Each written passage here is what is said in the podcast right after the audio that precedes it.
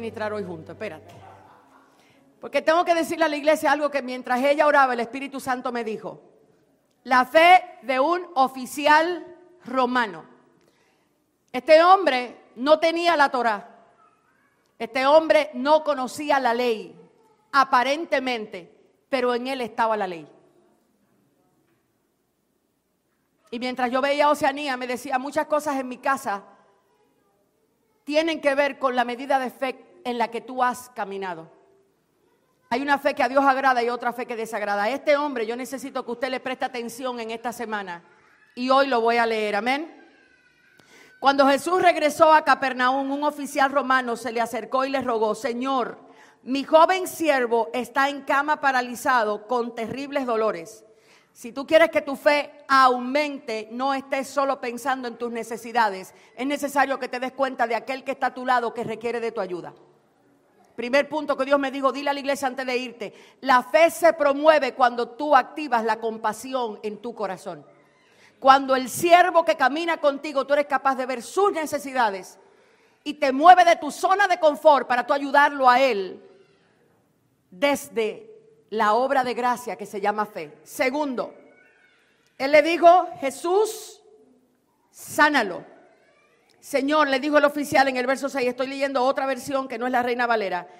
No soy digno de que entres en mi casa, tan solo pronuncia la palabra desde donde estás y mi siervo sanará. Y esta es la palabra de la iglesia hoy.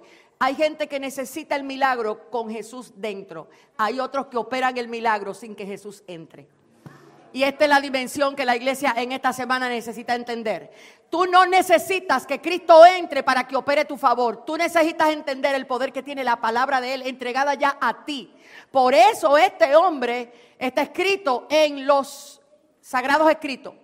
No es la fe de un cualquiera, es la fe de alguien que entendía la autoridad que tenía la palabra de aquel que gobernaba en el reino al que él estaba.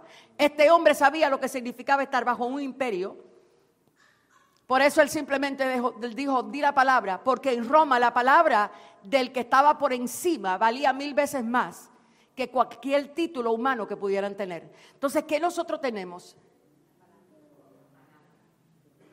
¿Por qué nos amedrentamos ante grandes proyectos?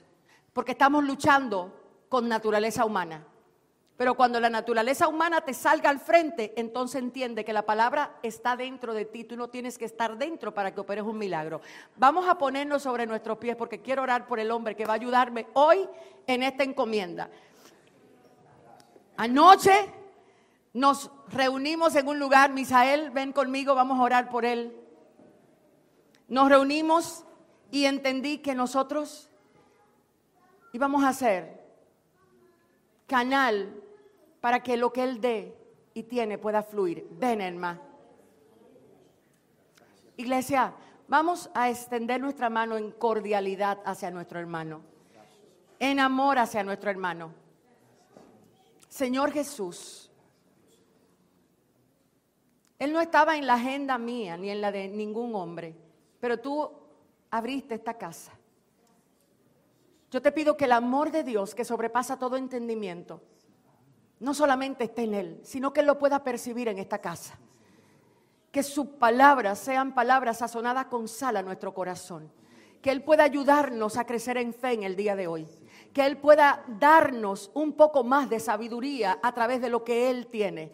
Que la palabra que Él trae a nuestras vidas abra nuestro entendimiento, porque sean palabras que salgan de ti, Señor porque vengan de parte del mismo trono de gracia. Que la gracia de Dios sea con él. Y cuando le envíes a su casa, Dios, que va a ser mañana, que se recuerde que aquí hay una familia que él acaba de conocer. Que esta casa no se vaya sin abrazar a este hombre, sin darle amor a este hombre, sin entender que nosotros nos necesitamos unos a otros. Señor, que edificación permanezca, sea precisa, sea concisa, sea para revelar a Cristo en nuestra mente y corazones. Oh, iglesia, entiende que es hora de interceder por todos los santos. Hoy este hombre requiere la intercesión nuestra antes de él subir al altar, no porque él no tenga la palabra, sino por causa de a dónde él va. Que no le haga falta, Dios, el poder del Espíritu. Que no le haga falta, Dios, la sabiduría de lo alto. Que su casa, Dios, sea establecida en paz mientras él anuncia el Evangelio. Guarda la entrada y salida de este hombre. Guarda la entrada y la salida. Y que la casa en este momento diga, Señor, palabra de ciencia, palabra de sabiduría, palabra de poder en los labios de él. En el poderoso nombre de Jesús. Y la iglesia dice, ven con nosotros, hermano. El Misael saluda a la congregación y dejémosles este altar porque tú estás, si no fuera tarima. Gloria al Señor. Dele un aplauso al Señor ahí rapidito, aleluya. Dele un aplauso al Señor, ese era el mío. Dele al Señor un aplauso, gloria a Dios. Aleluya. No, cabemos aquí los No, no, yo nada más estoy poniendo eso y me voy. No, es una broma. Amados del Señor, de verdad, qué hermosa jornada estamos experimentando en este tiempo. No sé cuánto pueden darle gloria al Señor en esta mañana. Dele gloria al Señor en esta mañana, aleluya. Aleluya. ¿Cuántos están aquí? Mire, para mí es un privilegio poder estar con todos ustedes en esta mañana. Ciertamente ayer tuvimos un tiempo muy lindo en un pequeño evento donde pudimos compartir la palabra de gracia y de verdad. Y una vez más pudimos ser eh, expuestos al saber que en medio de mucho ruido todavía queda un sonido de gracia todavía queda un sonido de verdad que se está amplificando aquí en la tierra. ¿Cuántos dicen amén? Me llama poderosamente la atención algo que dijo la pastora Kenia Demir. Ella hablaba acerca de la fe de un oficial. Y este hombre se atrevió a mucho porque él se atrevió a decir, no es necesario que tú estés, que tu palabra esté, será suficiente. El punto es que este hombre se atrevió a creer diciendo que lo que tú digas, aunque tu presencia no esté, será suficiente, porque lo dijo uno que no falla, porque lo dijo uno que cumple. El punto ha sido que a veces nosotros pensamos que si quien produce el asunto no está, su palabra no será suficiente. Llega un momento en el que Dios no estará en un momento que tú quieres que Él esté, pero estará una promesa que te dijo, que será evidente si tú recuerdas la presencia, si tú recuerdas la promesa y que es más importante en el momento. Me gustó algo que dijiste, que el profeta Isaías dijo, Él no se ha olvidado de ti. En el día malo es cuestión de que tú hagas memoria de lo que Dios tiene para ti. Tú sabes que hay gente que en su día malo no se acuerda de lo que Dios le ha prometido. Y sale la famosa frase, el Señor me abandonó. Dios no te abandonó, Él te prometió. Es ahí en el momento donde tú dices, a mí hubo un Dios que me prometió y yo no voy a ver muerte.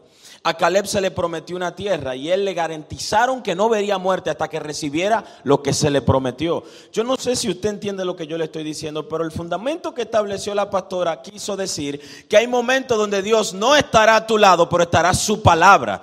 Hay algo que está por encima de que Dios esté presente y es su palabra, porque el trono de la base de la gloria de Dios es el dicho de su boca. Dios es el único que cuando habla no describe, Él crea. Voy a repetirlo.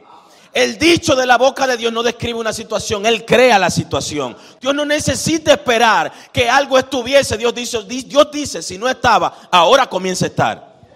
Eso pasó con el centurión. Él dijo, yo no quiero que tú vayas a mi casa. Tú nada más lo dices y cuando yo llegue hay un cumpleaños. Cuando yo llegue las cosas ya cambiaron. Porque este hombre dijo, lo que tú dices está por encima de que yo siga aquí en la multitud. Alguien debió decir amén. Por eso yo quiero que entiendan algo, casa de fe. Llegó un momento donde cuando él mandó a desatar el pollino, dice la Biblia que todos lo estaban recibiendo con regocijo, pero dice la Biblia que él lloró sobre la ciudad. ¿Quieres saber por qué él lloró sobre la ciudad? Porque a los que él estaba visitando no reconocían el tiempo de su visitación. Aleluya. En un momento usted ve que él lloró por la incredulidad cuando muere un buen amigo de él, pero aquí usted lo ve llorando por otro escenario que no era incredulidad, sino que no reconocieron el tiempo que les visitaba. El tiempo que le visitó al centurión, él supo reconocerlo y dijo, no es que te vayas conmigo, es que tú des la palabra. Entonces yo quiero decirte algo. Es necesario que tú reconozcas el tiempo de tu visitación con la palabra que Dios pronunció de ti. Hay gente que entiende que esto es muy ligero. Cuando alguien se para aquí, te recuerda una promesa de Dios y te dice, mira, hoy Dios te dice, hoy Dios te abraza. Estas son las palabras que mañana vas a necesitar en el día malo. Cuando usted ve que la Biblia dice, y en el día malo te visitó Jehová, ahí textualmente te está diciendo que su palabra te acompaña. ¿Hay alguien aquí que Dios le ha prometido algo? Yo estoy al pensar que no, está muy serio. Pero no es para menos, yo necesito que usted lo entienda. Porque la diferencia entre conocer y entender es muy delgada. Hay cosas que usted conoce de Dios, pero no necesariamente las entiende. ¿Cuántos dicen amén? Por eso esta palabra tiene una alta estima y yo simplemente quiero dejar esto aquí porque estoy siendo ministrado desde que llegué. Hoy Dios te dijo bien temprano, necesitas una fe que accione. Hoy bien temprano Dios te dijo que no se ha olvidado de ti. Hoy bien temprano Dios te está preparando para esta semana que tú camines en el gobierno del dicho de Dios. Y con esto ya voy a entregar mi micrófono. Las ataduras producen algo, y esto yo quiero que usted lo anote. Las ataduras no impiden que tú seas hijo de Dios. Hay gente que son hijos de Dios y están atados. Las ataduras simplemente te impiden accionar como hijo de Dios. Eso hacen las ataduras. Te lo voy a explicar. El problema es que cuando Satanás ata a alguien, hay gente que tiene la convicción, yo sigo siendo hijo de Dios, pero ya no hace lo que solía hacer para Dios, pero te dice que es hijo de Dios. Las ataduras tienen algo y es que cuando Satanás te ata, próximamente tú dejas de accionar como lo que eres y próximamente pierdes la identidad. El hombre pierde la identidad cuando deja de accionar como lo que es. Y esto tiene una etapa inicial que se llama atadura. Por eso en Ezequiel dice la Biblia que hubo una persona que fue tomada y le dijeron, mientras sea tomada y esté atado, no podrá moverse porque está donde nosotros queremos. Satanás para engañarte no simplemente te susurra algo al oído, él te ata. Pero hay gente que se sigue congregando y está atado. Hay gente que sigue hablando cosas, pero está atado, habla desde una condición atada. Y lo próximo es que dejará de ser lo que antes era por una atadura que tiene en su corazón. Y mire esto, me llama la atención lo que dice la Biblia aquí. Y toda atadura genera algo de lo que hablaba la pastora, te genera una fe que no acciona. Hay gente que supuestamente cree, pero no cree en lo que acciona. Esto es un sinónimo de atadura. Cuando usted ve que Santiago se refiere a la Biblia y dice, porque nosotros no simplemente seamos oidores, sino hacedores, está hablando a gente que sabe que tiene fe, pero no acciona en lo que cree. Hay gente que sabe lo que tiene que hacer y no lo hace, está siendo un oidor, entonces está atado. Entonces quiero que usted entienda que cuando ves automáticamente que Dios da algo para ti y lo cimentiza en su identidad, te dice, no es que tú comiences a hablar o a hacer algo que hace tiempo debiste empezar a hacer, sino más bien que sepas que lo que haces tiene un sentido de ser. No es que hacemos las cosas por hacer, sino que lo hacemos por propósito. Lo hacemos por convicción. Lo que hacemos no lo hacemos por 30 minutos en un programa. Lo hacemos porque hay uno que merece que lo hagamos, porque Él nos necesita. ¿Cuántos dicen amén? Por eso el reto que tenemos es entender que lo que somos es importante, pero también es importante lo que hacemos. Porque hay gente que se enfoca simplemente, no, porque lo que somos, pero lo que tú eres es el producto de lo que tú haces. Y ahí está el punto. Ahora conecte esto con las ataduras. Si estás atado, no puedes hacer. Entonces próximamente no vas a hacer. Porque lo que categoriza tu identidad en Dios es que eres hijo de Dios porque actúas como hijo de Dios, accionas como hijo de Dios, pero si estás atado, no actúas como hijo de Dios. Satanás roba tu identidad, no es con una matraña, es con atarte para que no acciones. El hijo de Dios tiene tres funciones operativas en el reino. Número uno, la constitución legal, él te hace ser. Luego que eres, es porque tú accionaste en que en recibirle. Dice el libro de Juan que a los suyos vino, los suyos no le recibieron, pero a los que le recibieron les dio el derecho y la potestad de ser. Esta es la constitución legal de los hijos de Dios. Pero ellos son porque creyeron y aquí el creer es accionar. Por eso cuando usted le ofrece a Cristo a alguien, te dice que no, como si es lo peor que tú le ofreces. Si hay alguien que no es cristiano y tú le dices, ¿quieres a Cristo? Te dice que no. Como si es lo peor que tú le estás ofreciendo. El problema no es que es lo peor, hay ataduras que impiden que él sea un accionador.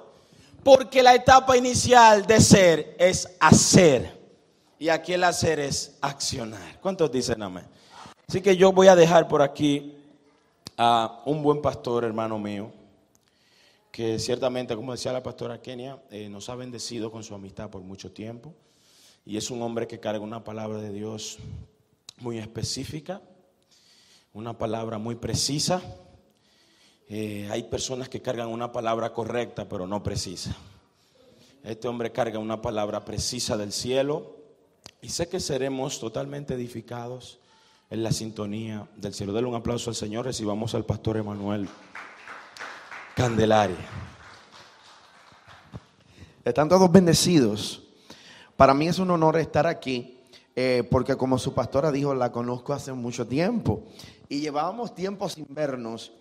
Pero yo me caracterizo, me caracterizo por algo. Cuando alguien es mi amigo, es mi amigo de toda la vida. Yo creo que las amistades son eternas. Amén.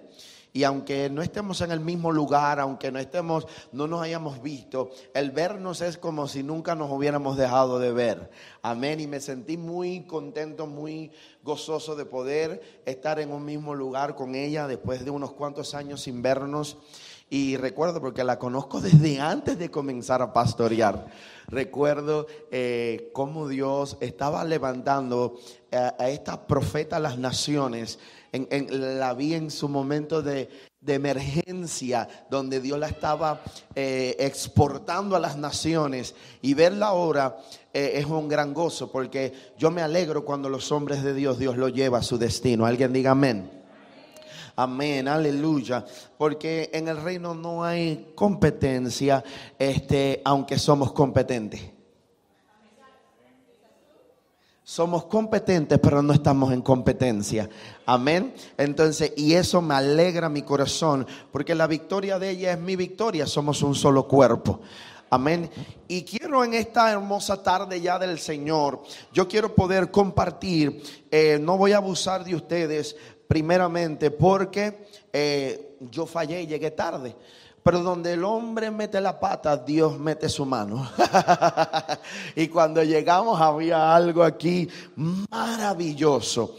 Y, quiero que le digas a alguien, desata, desata el burrito. Vamos, dile a alguien, desata el burrito. Desata el burrito, el pollino, desata el pollino. Aleluya. Sabes, cuando Jesús mandó a desatar el pollino, le dijo a su siervo, le dijo, si alguien te pregunta, dile, el maestro, el Señor lo necesita. Su Señor lo necesita. Aleluya. Y hay gente que Dios necesita de esta casa. Hay gente que Dios necesita para Él establecer, para Él continuar estableciendo su reino sobre la faz de la tierra. Aleluya. Oye, porque Él le dijo, dile que el Señor lo necesita. Porque como le decía Misael, una palabra de Dios tiene la capacidad, aunque el Señor físicamente no iba a estar presente, pero su representante, quien cargaba la palabra, tenía la autoridad para establecer el principio de que nadie podía sacar ese pollino del destino que tenía, porque la palabra nos sostiene, porque la palabra hace que todo el mal que venga tiene la capacidad de hacerlo huir si nos paramos y nos sostenemos sobre esa verdad. Alguien diga amén.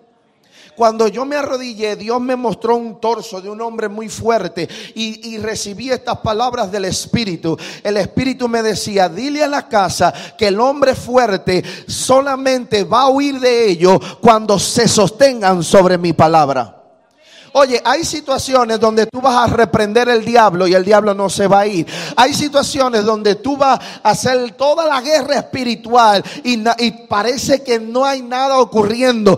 Pareciera, oye, ¿se acuerdan esos sueños que uno tenía? Que uno va a dar un golpe y uno va así como que en, en cámara lenta y uno dice, pero ¿qué pasa? O tú le das y como que no tiene potencia ese golpe. Y hay momentos en que pareciera que eso está ocurriendo, pero lo que Dios está probando es tu fe lo que Dios está probando es a ver si Él me va a creer, aunque en el momento no me vea haciendo nada.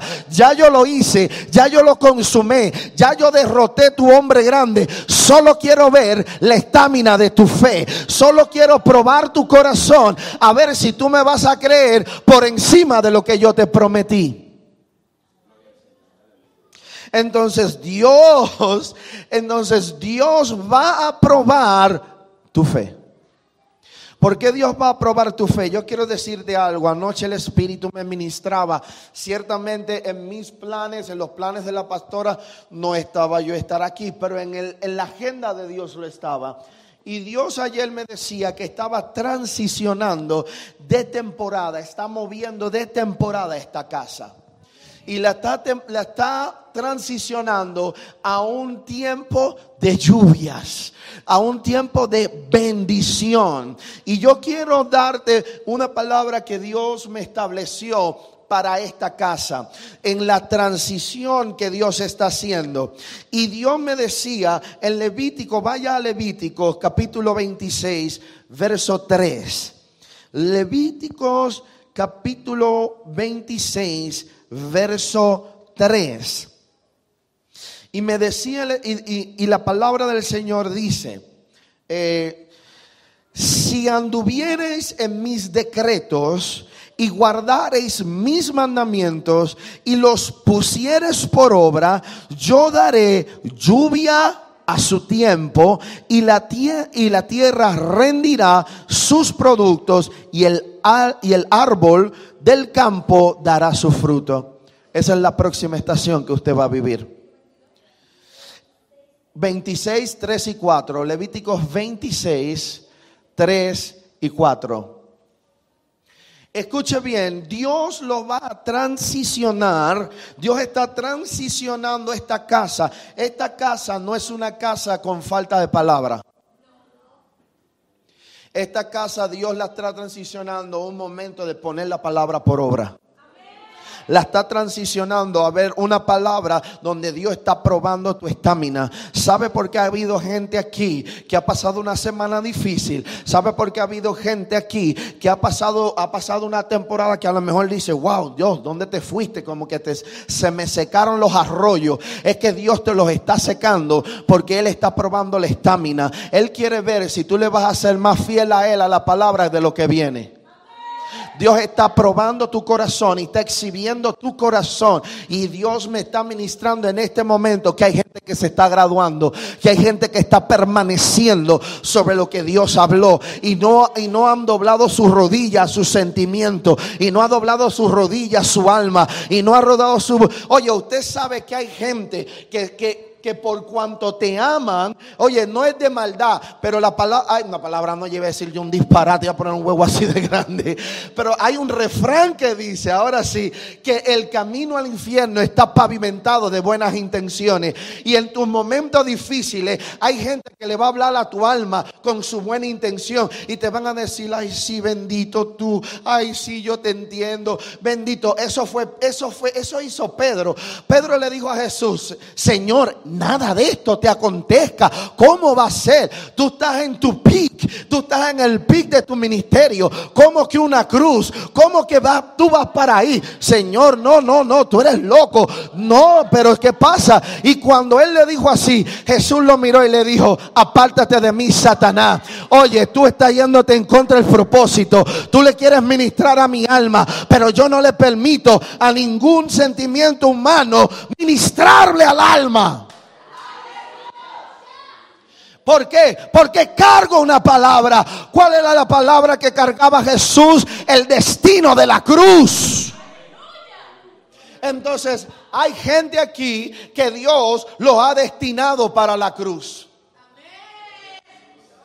Hay gente aquí que, oye, y yo escuché a alguien decir que cuando Dios te destina para la cruz, puede, puede venir Cash Luna y orar por ti y no va a pasar nada. No porque el hombre no tenga unción, es que el mismo, el que le dio la unción a Cash, te agarró la mano y dijo, no, que vas para la cruz. Puede orar el mundo entero y tú vas para la cruz.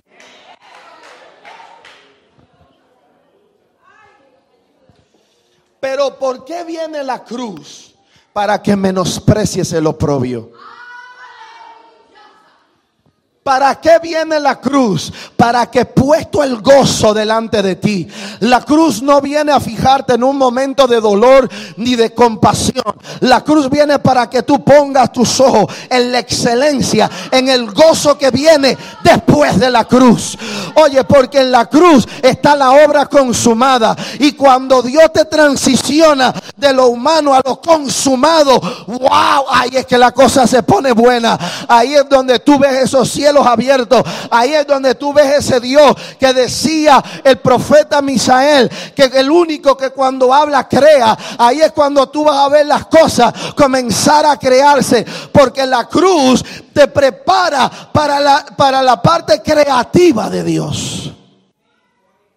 Oh, nadie lo cree ahora. Sí, porque es el momento donde Dios va a manifestar lo que Él dijo.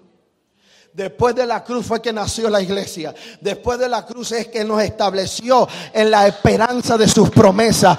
Oye, antes eran promesas, pero después de la cruz era esperanza. Oye, yo quiero que tú entiendas esto. Cuando yo vine hace dos meses atrás a hacer unas gestiones eh, que no tenían que ver tanto con administración, aunque eso lo incluye, porque somos seres espirituales, ¿verdad? Y yo quiero, y yo le había prometido a mi niña que iba a venir conmigo. Y yo le dije, mi hija se llama Kiara, y yo le decía, Kiara, yo quiero que tú me acompañes, me vas a acompañar.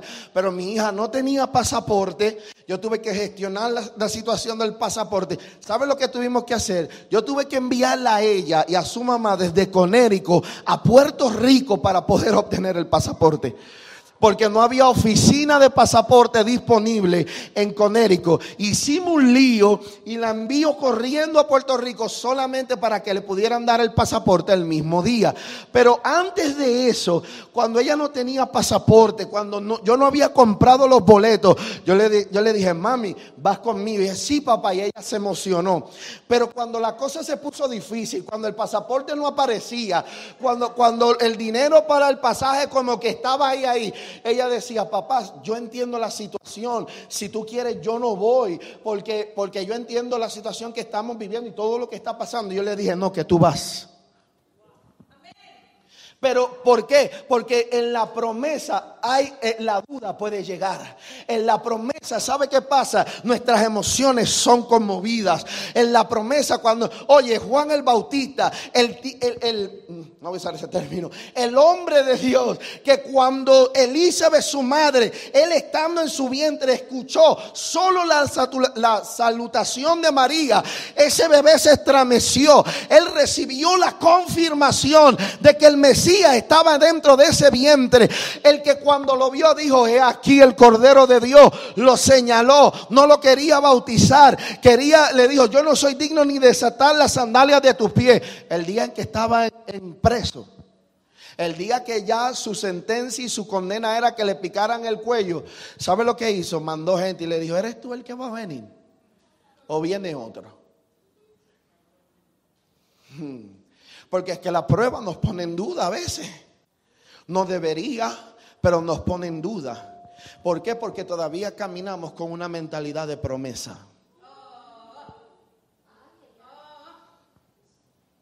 Por eso Jesús, no, Jesús no le dijo nada, le dijo, dile que los ciegos ven, dile que los sordos oyen, Dile que los mudos hablan, los leprosos son limpiados, los muertos son resucitados y el evangelio es predicado a los pobres. Y ahí pobre no, tiene, no tenía que ver con dinero, tenía que ver con espíritu, con espíritus que estaban empobrecidos por la falta de la vida de Dios en ellos.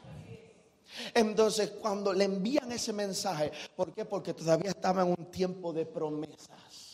Ahora te voy a decir algo, en el momento que ella tuvo su pasaporte, en el momento en que el pasaje estaba comprado, ya la situación era otra, ya la situación era, papá, ya tengo esta ropita que es la que me voy a poner tal día, ya todo su semblante cambió, todo en ella cambió porque ya no era una promesa, ahora era una esperanza, ahora solamente era esperar la manifestación de lo que ya estaba hecho.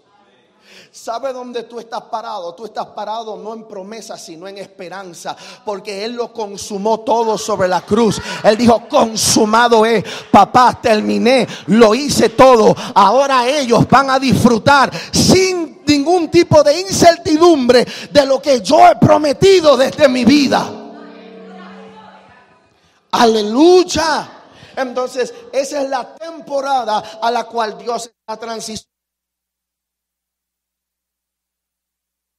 Temporada de esperanza. ¿Esperanza de que Bueno, hay seis bendiciones que usted las puede leer. Yo no las voy a leer por causa del tiempo, pero usted las puede leer. Aleluya. Amén. Hay seis bendiciones que se encuentran en Levíticos del 4 al 11. Yo te los voy a dar por encima y como yo sé que esta casa son como los de Berea, usted lo va después a tomarse el tiempo y los lee. Amén. Entonces, la primera bendición es, en el verso 4 dice, lluvia en su tiempo. ¿Qué es la lluvia en su tiempo? La manifestación del Espíritu Santo. Si alguno de ustedes como que se, el cielo se les recogió y por más que ora no ve nada, y por más que pone mano no pasa nada, y por más que confiesa la palabra y declara la palabra no, no ve nada, te estoy diciendo, están probando tu corazón, tranquilo, pasa el proceso, ve a la cruz, porque va a venir un tiempo de, una manifestación mayor del Espíritu Santo. Pero el Espíritu Santo tiene dos operaciones. La primera que tiene es la de poder, pero, pero la segunda, que es la más importante, es el fruto es carácter. Mas el fruto del es. Te voy a decir algo. Lo más que predica de ti no son tus palabras. Por eso el apóstol Pablo dijo, somos cartas abiertas. Él dijo, lo más que predica de mí no es mi, no es mi boca, lo más que predica de mí es mi vida. Por eso no necesitamos carta de referencia, porque de la forma en que yo me conduzco, en la forma en que yo camino, habla desde la posición en la cual yo estoy ubicado. Habla de que yo estoy establecido y escondido en un Dios. Por eso él pudo decir, yo he aprendido que no importa mi situación, sea que tenga en abundancia o que no tenga nada, sea que haya, o sea que tenga calor o que tenga frío, todo lo puedo en Cristo que me fortalece. Todo lo puedo en aquel donde fui posicionado a causa de la palabra que me gobierna. Aleluya. Entonces la manifestación del Espíritu viene para, para para aumentar o, magnificar es la palabra correcta, para magnificar el fruto del Espíritu en ti. Pero no solamente eso, viene también para la demostración de poder. Porque no podemos obviar la manifestación del poder de Dios. El fruto devela tu carácter. El fruto, el fruto habla de ti, pero el poder habla de Él para los que no creen.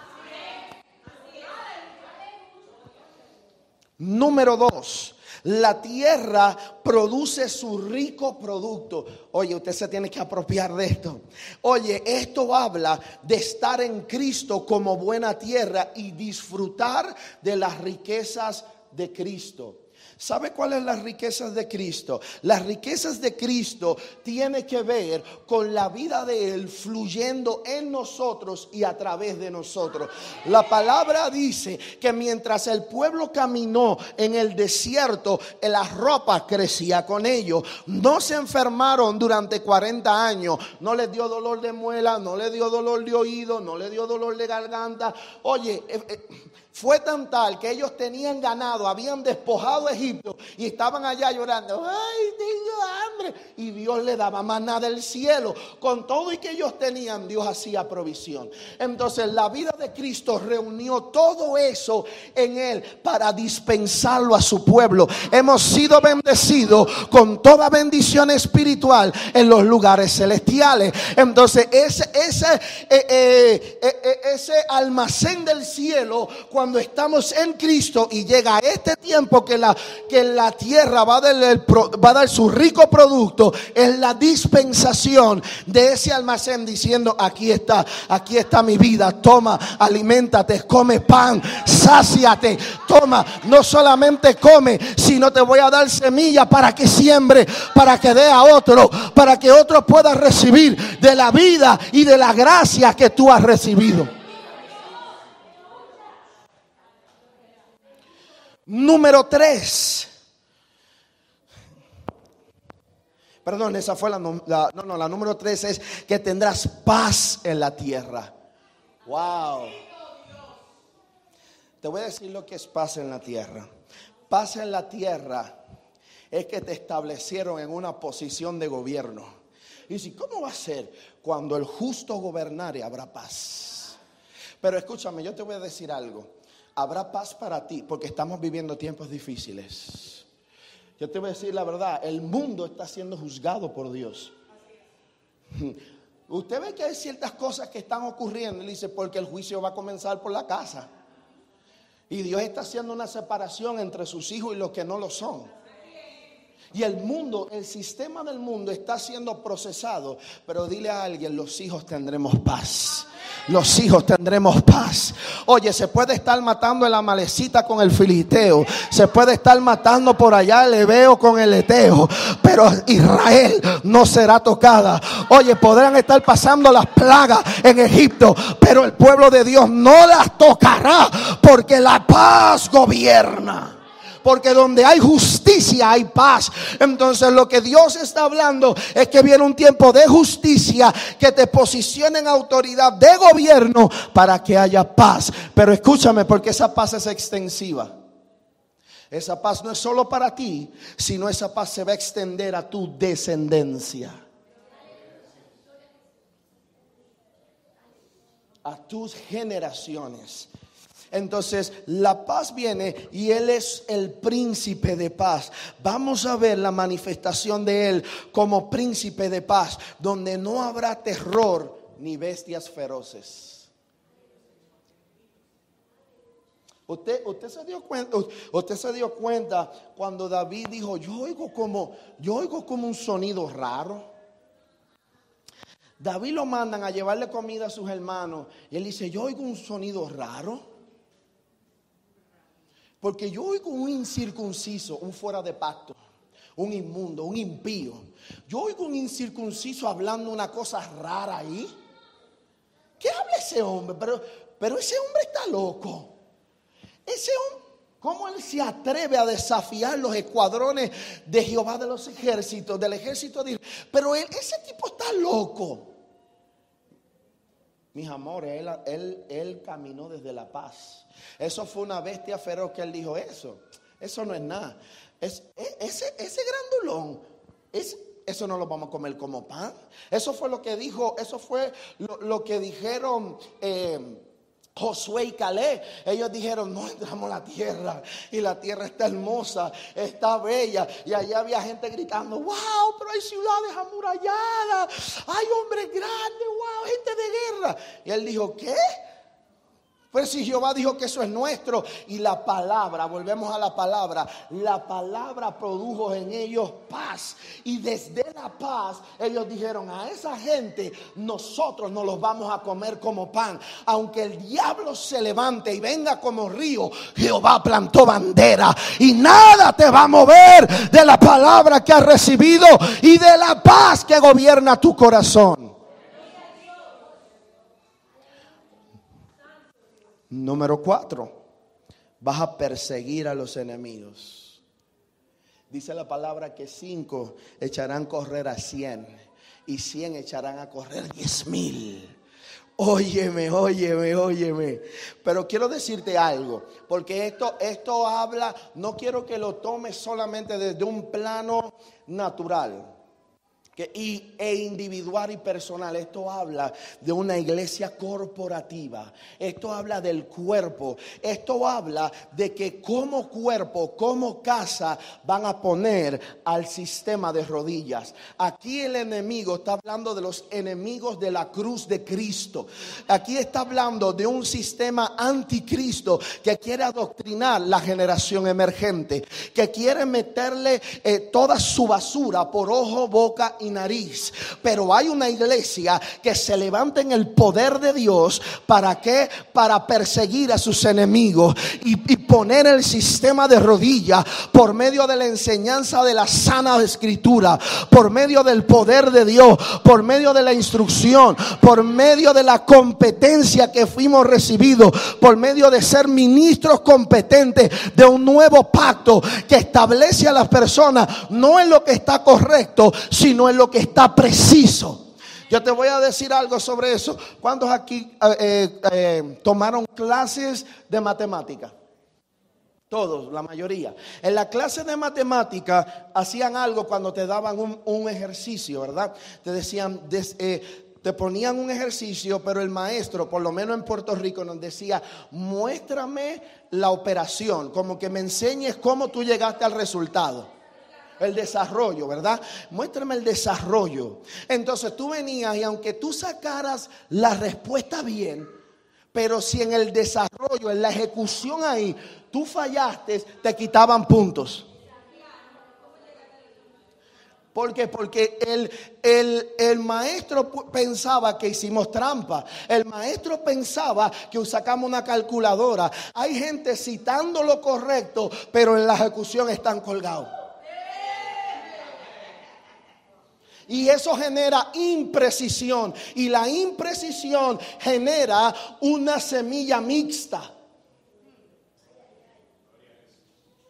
Donde la semilla mixta, ¿sabe lo que hace la semilla mixta? La semilla mixta produce inmoralidad. La semilla mixta produce Adán, reproduce Adán, pero el problema es que lo produce desde una religión. La semilla mixta produce religión, habla bien, suena bonito, dice lo que, lo que dice la escritura, pero cuando tú metes la mano y tú jamaqueas la mata, no cae nada, no cae nada. ¿Sabe por qué? Porque Adán eh, lo, que, lo que hace la religión es que sustituye, trae sustitución. Y esa sustitución habla de un Adán domesticado.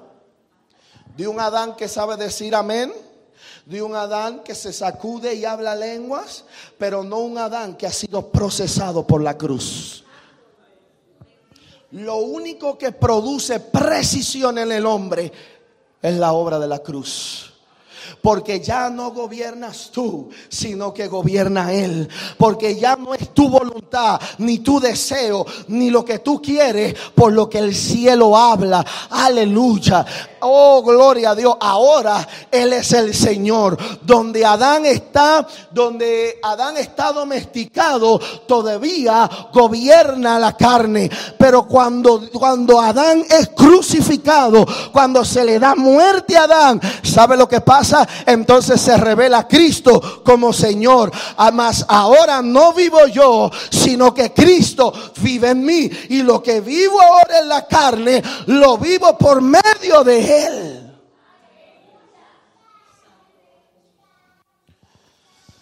Uh, pastora, yo la amo. Pastora, wow, yo la admiro. Pero si la pastora se va para Colombia y allá Dios le dice que la lleve a otro lado y no regrese el lunes, usted se molesta. Adán domesticado.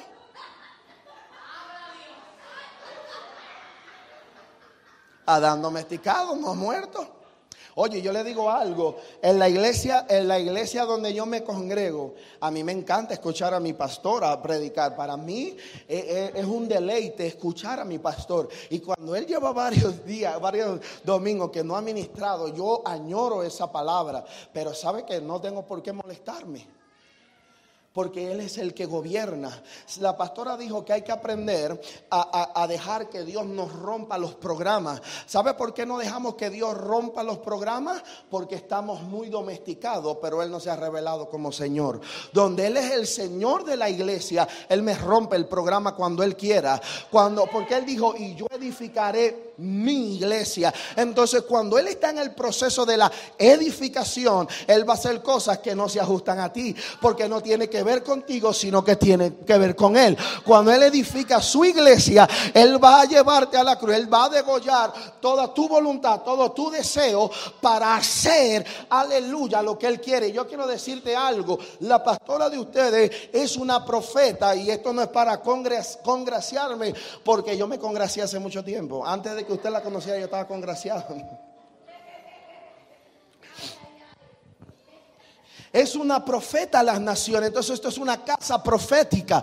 Donde hay profeta y donde hay un manto profético. Eso es extensivo al pueblo que ella lidera. Y yo quiero decirte algo. Porque donde Adán está vivo, Dios nos manda a Nínive y nosotros cogemos patalsi.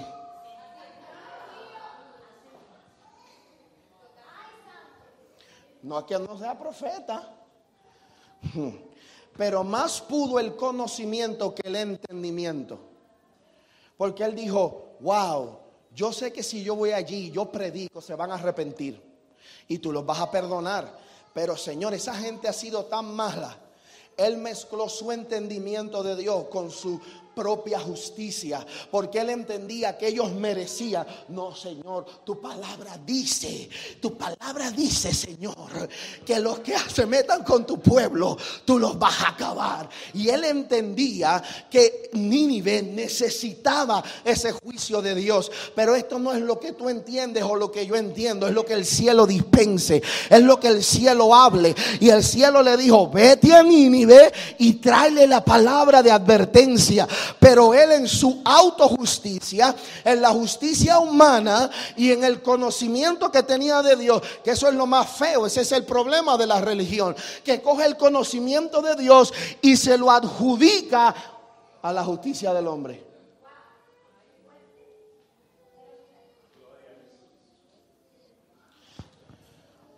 Entonces la justicia del hombre hmm, es mala. No importa dónde tú la veas, es mala. En estos días yo estaba leyendo, Pastora Kenia, yo estaba leyendo el libro de, estaba, estuve comiéndome el rollo en Levítico. Y cuando decía que la mujer daba luz, decía que quedaba inmunda. Y eso me, me chocó. Yo decía, Dios, ¿cómo una mujer está dando a luz, está dando vida? Y una mujer de tu pueblo, porque si estuviéramos hablando a alguien que estuviera fuera de pacto, Señor, ¿cómo? Y me puse a rebuscar y a estudiar. ¿Y sabe lo que el Espíritu me, enseñó? Todo lo que el hombre produce es inmundo. Todo lo que el hombre reproduce es inmundo. Lo único que no es inmundo y es santo para Dios es lo que es reproducido desde la vida del Hijo. Por eso es que el nacimiento, ayer hablábamos de paternidad, por eso es que cuando se engendra en el Espíritu es el único nacimiento que es santo y puro. Por eso hay lazos que a veces son más fuertes entre gente que no lleva tu sangre, perdóname que te escupí, entre gente que acepta hasta la baba mía y no se molesta. Hay lazos que son más fuertes entre gente que no lleva tu sangre que los propios de tu sangre, porque la conexión que se dio ahí no tiene que ver con que la sangre pesa más que el agua, tiene que ver que hay una sangre superior, un espíritu superior. Fue un vínculo del espíritu lo que unió y ese vínculo es santo. El otro, aunque sea bueno, no estoy diciendo que sea malo, como quiera fue una producción del hombre. Por eso es que algunos de tu familia son los primeros que te hacen la guerra. Son los primeros que no creen en ti. Y dice, ¿por qué? Porque aunque porque la sangre que los une es una sangre natural. Es la sangre de Adán, no la de Cristo. Si tuvieran la sangre de Cristo, te verían como lo que eres, te apoyarían, seguirían lo de Dios en ti y se alegrarían. Bueno, entonces, ¿qué, estaba, ¿qué es lo que está pasando? Estábamos hablando, entonces, pero el cuerpo, ahí vamos al cuerpo. Y quiero entrar aquí un punto muy rápido. Yo pasé una situación antes de venir para acá y, llamé a mi mentor, porque quiero que entiendan algo, hay poder en la confesión. Hay poder en la confesión. Y yo pasé por una situación y hablé con mi mentor porque rendir cuentas es lo mejor que hay. Esto lo voy a volver a repetir. Rendir cuentas es lo mejor que hay. Te voy a decir algo acerca de la confesión. La confesión tiene el poder para romper el pecado que está en ti. Por eso dice en Primera de Juan capítulo 1 verso 9, y si confesáramos nuestros pecados, él es fiel y justo para perdonar, y ese perdón es lo que va a romper el pecado en ti. ¿Por qué? Porque lo estás exhibiendo. ¿Cómo fue que él murió? exhibiendo todo su cuerpo. Entonces, ahora yo no te estoy diciéndome por ahí al mundo a decirle, mira, yo era esto. No, no, no. Hay gente, un mentor tiene que ser un confidente. Oye, Facebook no es tu, confeso- tu confesatorio. Instagram no es tu confesatorio. Ni TikTok. ¿Me entiendes? El mundo no tiene que saber dónde están tus debilidades, porque el mundo no le interesa eso, pero tu mentor sí. Porque él es el que va a tener un ojo puesto sobre ti. Entonces yo hablé con mi mentor eh, y no nos pudimos comunicar y hablar de momento, porque cuando yo le escribieran como las dos y pico de la mañana. Pero yo dije, era, era sábado de madrugada, y yo dije, Señor, yo no podía ni orar, yo me arrodillaba a orar y buscando y buscando y, y un, un reguero. Pero ¿sabe lo que yo dije? Yo dije, mañana yo me voy para la casa y no voy a llegar a la hora que empiece el culto. Yo voy a llegar al tiempo de la oración, que es una hora y pico antes. Y llegué y me metí en el cuerpo. Era una enseñanza que Dios me estaba dando. Yo me metí en el cuerpo. Nadie oró por mí. Yo estaba arrodilladito ahí. Nadie nadie sabía lo que yo estaba batallando. Pero la gente orando alrededor mío. Y yo me tiré de rodillas. Padre, aquí estoy, Padre, en medio de tu cuerpo, Padre, que fluya la vida del cuerpo en mí. Y, y en menos, en menos nada, no le estoy mintiendo, esto no es para vanagloriarme ni nada. Le estoy dando, estoy citando una experiencia mía en lo que el cuerpo produce. Entonces, cuando estuve ahí, al menos nada, yo estaba de pie orando y intercediendo. Y lo que no pude lograr, no pude lograr solo durante la noche, en menos nada en el cuerpo lo logré. Porque cinco harán huir a cien y cien harán huir a diez mil. Entonces, hay batallas que no las vas a ganar solo. Hay batallas que se ganan con el cuerpo. Por eso es que el cuerpo, el- el cuerpo como corporativo, como le llamamos, es demasiado y de suma importancia.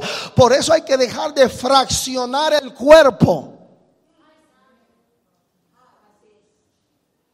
¿Sabe que a quiénes vamos a perseguir? A los, a los que fraccionan el cuerpo, a los mutiladores del cuerpo.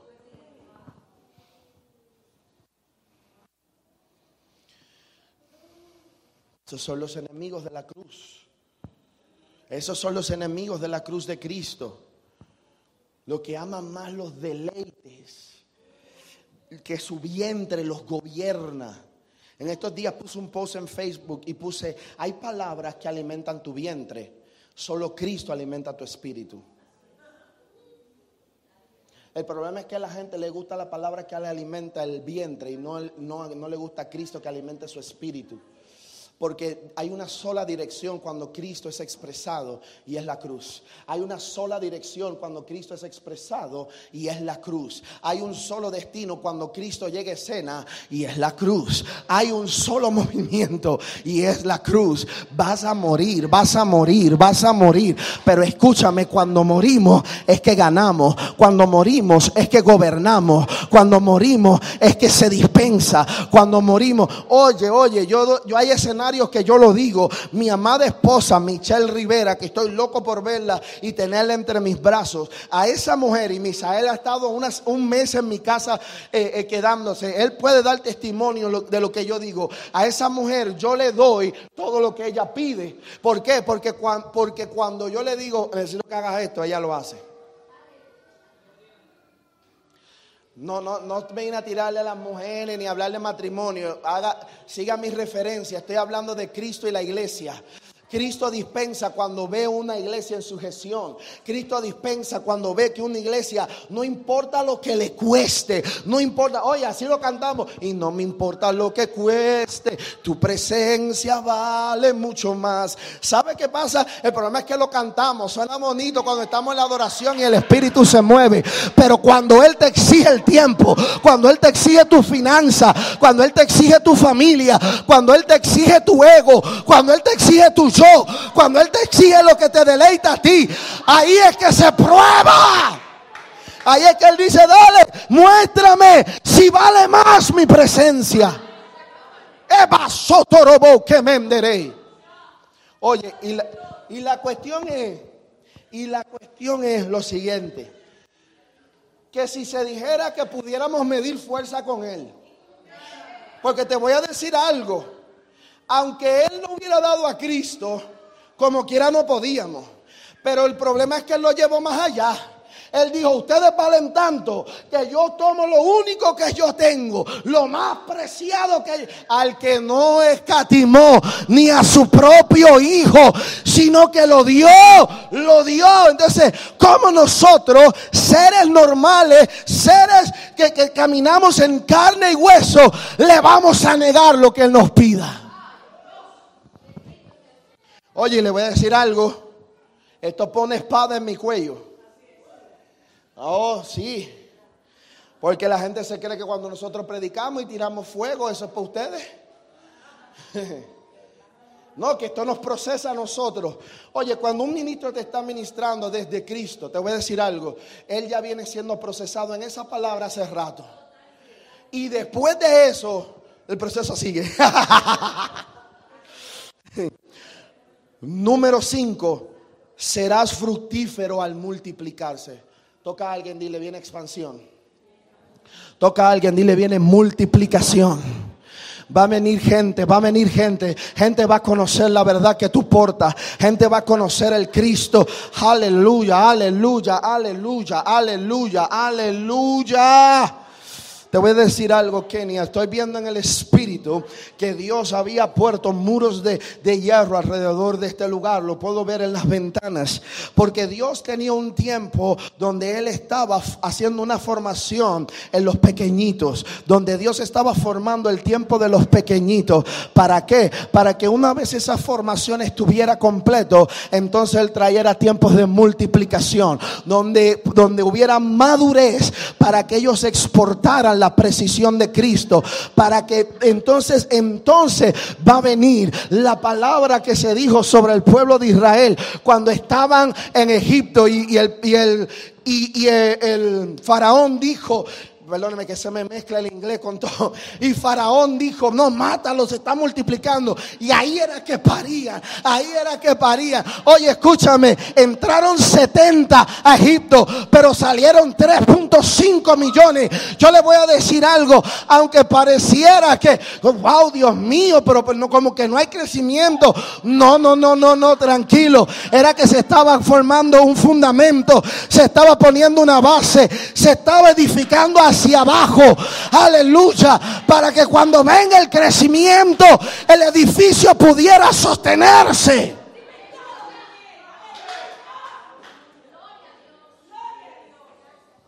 Ese es el tiempo que viene. Y por último, número 6. Y esta yo creo que es la más que me gusta. Dios fijará su tabernáculo. Cristo será edificado en su iglesia para su deleite y morada entre sus hijos. Dios va a morar aquí. Dile a alguien, Dios va a morar aquí.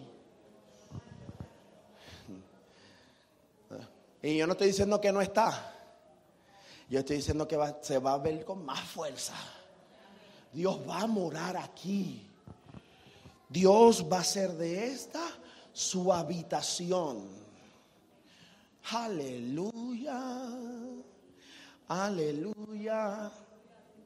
Su habitación permanente. Hubo un lugar, hubo un lugar muy especial donde llamaron a Esther y cuando le dijeron a Esther que tenía que ir a ese lugar, le a mí no me han llamado para allá. Y Mardoqueo le tuvo que decir, tú no sabes si para este tiempo. Tú no sabes si para este tiempo. Dios le está diciendo a esta casa, para este tiempo. Para ella dijo, pero es que si yo voy sin que me llamen, me van a matar. Exactamente. Eso es lo que Dios quiere. que es traspases. ¿Sabe lo que hizo Cristo? Hay un cántico que dice, mi orgullo me sacó del jardín tu humildad colocó el jardín en mí. Oye, ¿sabe lo que hizo Cristo en esa cruz? Primero lo que Cristo hizo fue que mató a Adán. Oye, Adán, Adán murió el día en que pecó. Yo le voy a decir algo, porque ¿sabe por qué se nos hace difícil? Y hay que estar enseñándonos esto, enseñándonos esto. Yo le voy a decir algo, en el cielo, esto es el ABC. Para nosotros es complicado. Yo no, yo no le estoy diciendo aquí que yo no, no, no piense que los estoy menospreciando. Yo, yo apenas estoy descubriendo esto junto con ustedes. Amén. Alguien dígame amén. Sí, porque la gente se piensa, no, negarse a sí mismo, morir. No, morir es muy, es, es muy profundo. Pero en el cielo es el ABC donde comienza todo. En el cielo eso es lo más básico porque es donde comienza todo. El fin no es la muerte, el fin es el gobierno.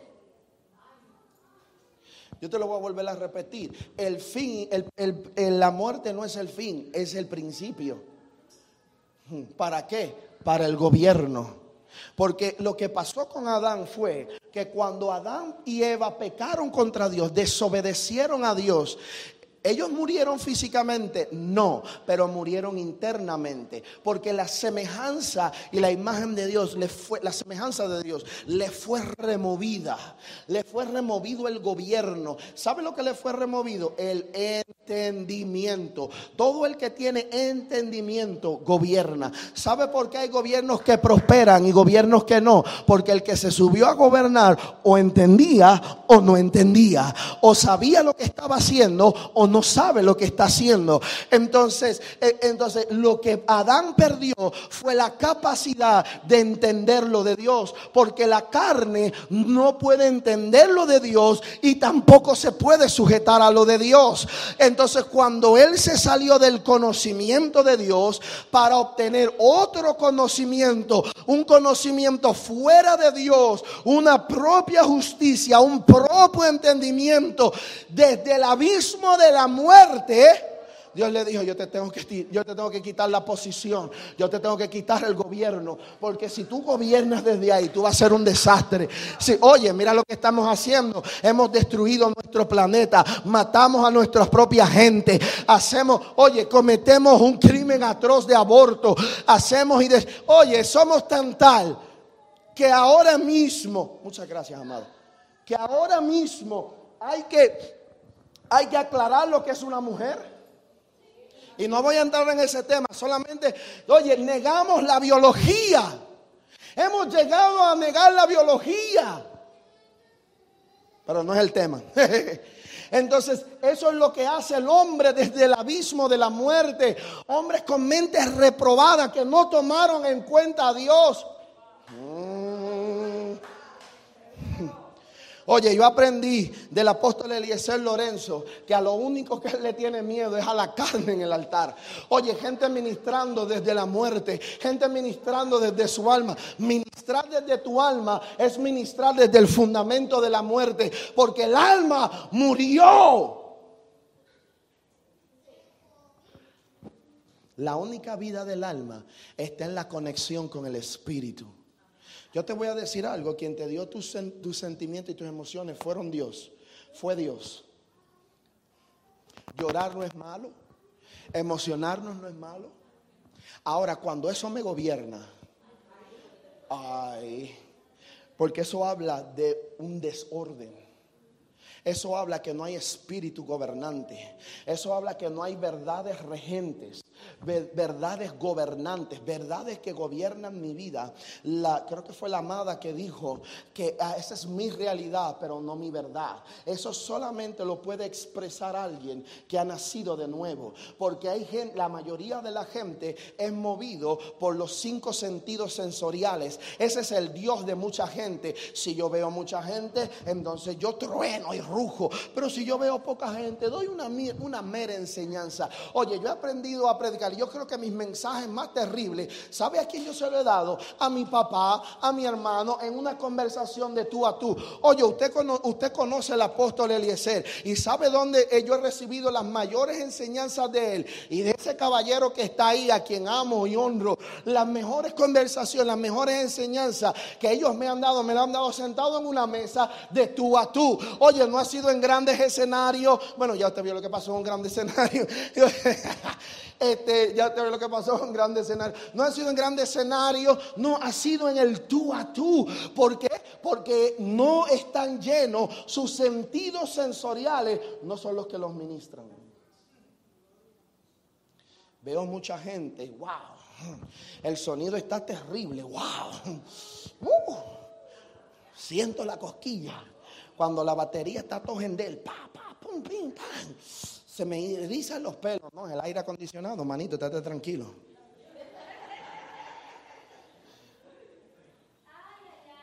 Wow, estoy sintiendo a Dios, hay una palabra que viene. No, manito, es el aire acondicionado que te erizó los pelos. Cójalo con calma. Y no estoy menospreciando la palabra profética porque lo creo. Oye, yo le estoy dando lo que me dieron del cielo anoche por usted. El problema es que hay gente que se ven en escenarios o ven gente en el escenario y quieren crecerse. Y eso es un problema. Ahí está gobernando Adán.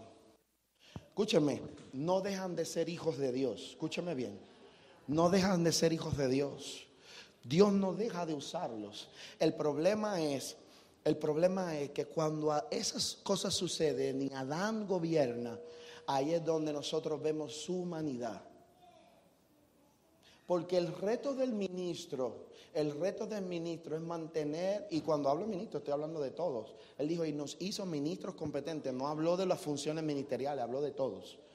El reto nuestro es mantenernos en esa cruz. El apóstol Pablo dijo, miserable de mí. Oye, las cosas que quiero hacer, Kenia, no las hago. Quiero orar, pero a veces no lo hago. Quiero leer la Biblia, pero no lo hago. Quiero, quiero, quiero portarme bien, ¿me entiendes? No quiero mentir, pero no, lo hago. Cuando me enfrento a situaciones, ay Dios mío, no sé En estos días estaba en una mesa con dos amigos míos. y nos vinieron a buscar para yo no sé qué rayo y ya estábamos un poco tarde. ¿Y sabe qué dijeron los dos amigos míos? Se confabularon y dijeron, él tenía hambre, como si yo era el único con un plato ahí. cuando nos queremos justificar, cuando queremos operar en nuestra propia justicia, entonces Dios le está diciendo a la casa, el reto es mantenerse sobre esa cruz, el reto es mantenernos sobre esa cruz, el reto es mantener su gobierno sobre nosotros, que los sentidos sensoriales no me gobiernen, que me gobierne el sentido del espíritu, que si Dios no habla, yo no hablo, que si Dios no se mueve, yo no me muevo. Oye, y eso desespera. ¿Cuántos tienen teléfono y lo oyen vibrar lo oyen que entró una notificación, su, su pastora me dio una palabra sobre las notificaciones terribles, porque es una realidad. Las notificaciones nos ponen ligeros, nos ponen a correr. No importa dónde. Oye, uno puede estar bañándose, oye el teléfono y casi sale de la ducha a ir a ver quién nos está llamando. Porque nos mueve nuestros sentidos sensoriales, la audición, la audición, la vista, el olfato, el gusto, esas cosas, el tacto, nos mueven. Entonces el reto de nosotros para que Dios haga su morada es permanecer en esa cruz. Es permanecer en Él. Ahora, ¿por qué se nos hace tan difícil? Y ya, ya estoy llegando, ya vamos a comenzar nuestro descenso para aterrizar. Dije que no iba a abusar de ustedes, pero les dije que perdimos el entendimiento cuando hablé ahorita de Adán. Entonces ahora hay que ministrarnos lo que portamos por dentro. Les dije que Cristo en la cruz mató a Adán, pero nos introdujo en él, en el Edén. Nos introdujo y nos posicionó. Por eso la iglesia opera desde los lugares celestiales. Y nos hizo sentar junto con él en los lugares celestiales. ¿Por qué en lugares celestiales? Porque los lugares celestiales son, es una posición de autoridad y gobierno. Nosotros operamos desde el gobierno de Dios. ¿Y qué significa esto? Significa que todo gobierno y todo sistema que no es el de Dios está por debajo. Significa que Dios nos puso en una posición de gobierno y de poder para que ningún sistema humano, terrenal, carnal y diabólico nos pudiera afectar. Él nos separó y nos estableció en Él para que nada de lo que gobierna este mundo nos pueda gobernar a nosotros. Entonces Dios nos estableció ahí, pero ¿por qué a veces no lo vemos? ¿Por qué a veces eso se nos hace difícil? Por lo que le mencioné ahorita, a causa de la falta de entendimiento. Entonces, ¿para qué viene la cruz? Para matarte, para que recibas su entendimiento. La cruz viene para acabar tu conocimiento, Tu falta de precisión, aunque puedas hablar lo correcto, para establecerte en precisión, para establecerte lo exacto de Dios. Alguien diga lo exacto de Dios. ¿Qué es lo exacto de Dios? Sencillo, Cristo. Cristo es lo exacto de Dios. Todo lo que está fuera de Cristo es incierto. Todo lo que está fuera de Cristo es dudable. Todo lo que está fuera de Cristo es muerte. Muerte es ausencia, ausencia de vida, separación de la vida. Entonces en la muerte no hay precisión. En la, muerte, en la muerte fuera de Cristo, cuando nosotros morimos a esa imprecisión, recibimos la mente de Cristo para ser precisos. Amén. Entonces, por esta causa, por esta causa es que Dios nos estableció. Es que Dios nos estableció la cruz como punto de partida.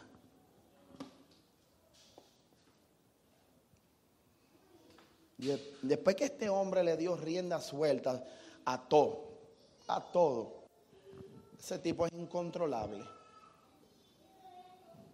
ahora. Yo tengo unas, yo tengo sanidad para eso. Y la sanidad para eso es la muerte. Lo único que cura a ese hombre es la muerte, es la cruz. Nada Oye, Adán es irredento. ¿Sabe por qué Dios sacó a Adán del huerto del Edén y no le permitió comer del árbol de la vida? Porque él dijo, y no sea que él tome ese fruto y viva para siempre. Pero lo que está diciendo ahí es que si él llega a comer eso, él iba a vivir en eterna condenación. No había forma de que se salvara. Y todo lo que Adán produjera no iba a tener oportunidad de ser redento. Porque él iba a comer la eternidad, la vida eterna en condenación. Y Dios dijo, no, yo lo tengo que sacar de ahí. Él no puede tocar ese árbol, muchacho. Pero ¿sabe que vino Cristo? A ser traspasado por la cruz a derrotar todo sistema. porque usted cree que hubo un terremoto? porque usted cree que los cielos se cerraron y se oscurecieron? Oye, el universo fue estremecido con la muerte de Cristo. Todo sistema, todo sistema fue estremecido en la cruz de Cristo. Por eso él dice, y quitando del medio el acta de los decretos que nos era contraria y clavándole en la cruz, exhibió públicamente a los principados y a las potestades sobre la cruz. Él exhibió todos los sistemas. Por eso él dijo, toda potestad me dada en el cielo y en la tierra. Todo sistema está sujeto a él. Y cuando nosotros estamos en él y operamos desde él, todo sistema está sujeto. Por eso es que estamos de, la posición de los lugares celestiales. Entonces la pregunta es, ¿por qué temblamos? ¿Por qué tenemos miedo? ¿Por qué nos da cosita, nos da vergüenza ejecutar lo de Dios? Hmm. Porque todavía hay veces que ese sistema nos amedrenta. Pero entonces eso quiere decir que nos hace falta volver a la cruz, a la obra consumada de la cruz. Y eso es donde Dios los quiere estremecer. Denle un fuerte aplauso al Señor. Dejo a su amada pastora con ustedes.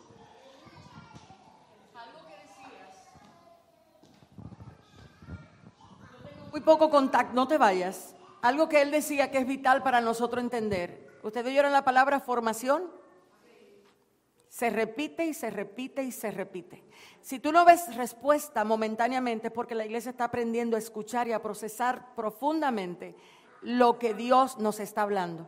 A veces nosotros no tenemos una reacción inmediata de sonido y es porque nuestro cerebro está procesando lo que estamos escuchando.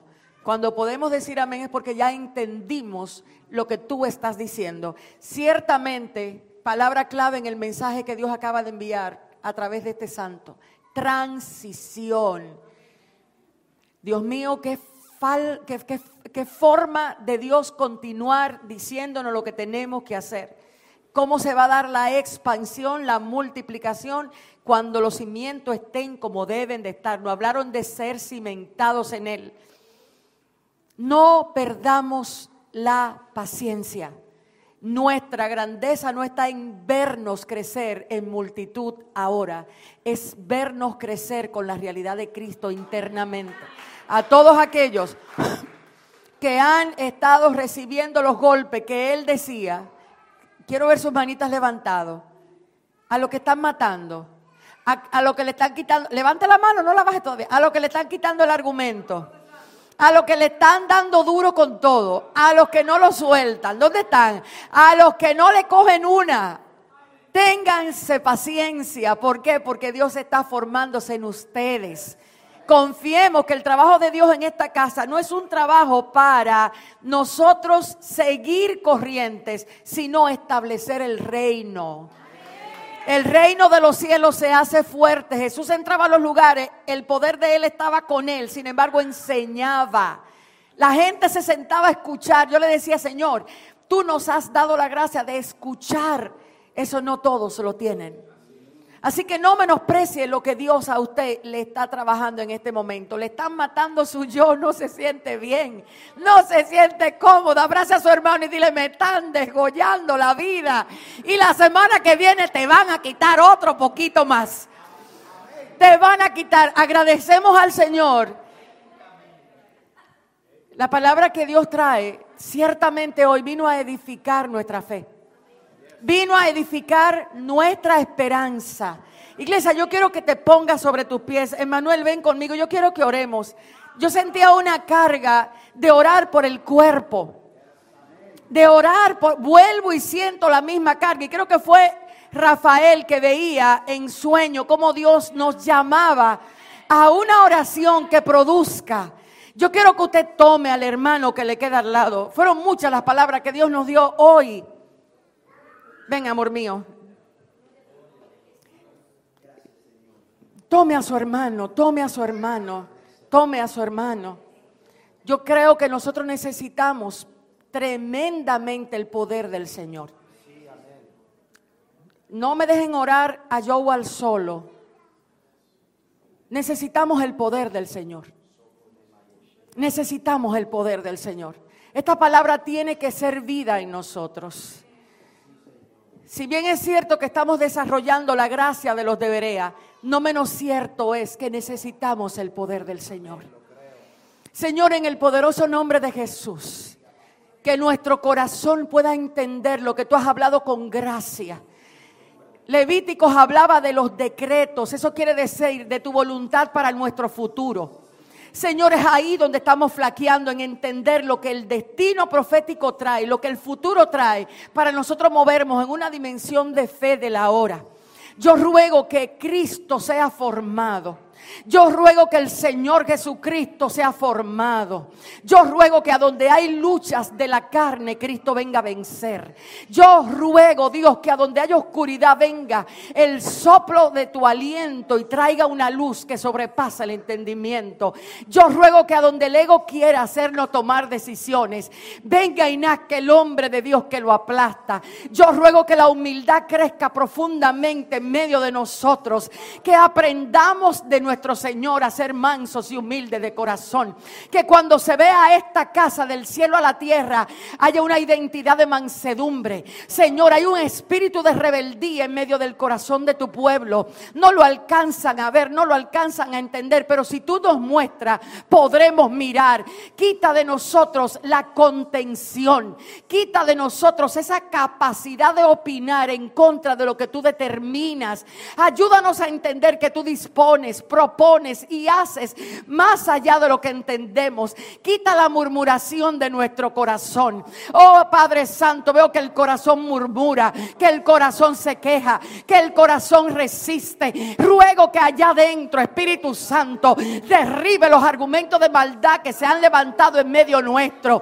Quita no solo la falta de fe, sino aquellos argumentos que se plantaron en nuestra vida y nos quita la naturaleza del Espíritu. Oh Padre De mi alma, las impurezas de nuestros pensamientos, llamados a ser santos y puros, decía el apóstol. Oh Padre, llamados a ser santos y puros. Oh hermano, profetízale a tu hermano, fuimos llamados a ser santos y puros santos y puros. Quita el tigueraje de nosotros. Quita la doblez de corazón. Quita las falsas intenciones. Quita las motivaciones equivocadas. Quita la necesidad de juzgar lo que no conocemos. Quita Dios el señorío del hombre para establecer la mente de Cristo. Que la palabra pueda abundar en nuestros corazones. Que la palabra pueda abundar en nuestros corazones. Mi hermano, levante su mano y dile, Dios, ven, abrázame con tu palabra. Ay, Padre de mi alma, abrázalo con la palabra. Que el altar de su casa se encienda otra vez. Que el altar de su casa se encienda, Dios. Que a donde había altar se vuelva a encender. Cuando donde el desánimo gobierna, Dios, venga tu ánimo. Venga tu ánimo pronto. Que la bondad de Dios les sea revelada para actuar. Para multiplicar la palabra que ya en ellos está. Espíritu Dios, haz que seamos obedientes. Dígale, Señor, necesito ser obediente. Oh, cuánta gente tomando decisiones por encima de lo que tú le dijiste que hiciera. Cuánta gente sabe lo que tiene que hacer, pero están negociando por su propia opinión. Padre, prosperaremos de acuerdo a cómo el alma prospere. Si hay estancamiento en prosperar es porque el alma está cautiva. Padre, ahora hablamos al alma de esta iglesia.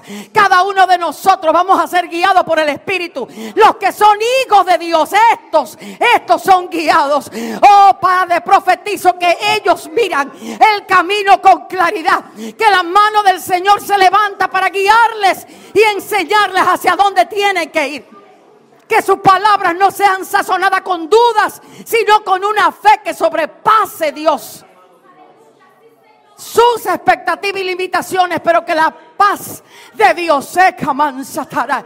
Oh, que el acusador, el Espíritu me dice ahora, háblale al acusador de los hermanos, háblale al acusador de los hermanos, ese que viene a decirte que tú no, ese que viene a sacar tus debilidades, sácale los perdón, saca el perdón de Cristo, saca el perdón de Cristo. Oh, regocíjate en la cruz del Calvario, regocíjate en la salvación del Maestro, regocíjate en las debilidades que Él cargó. A donde eres débil, Él se hace fuerte. A donde eres débil, Él se hace fuerte. Que sea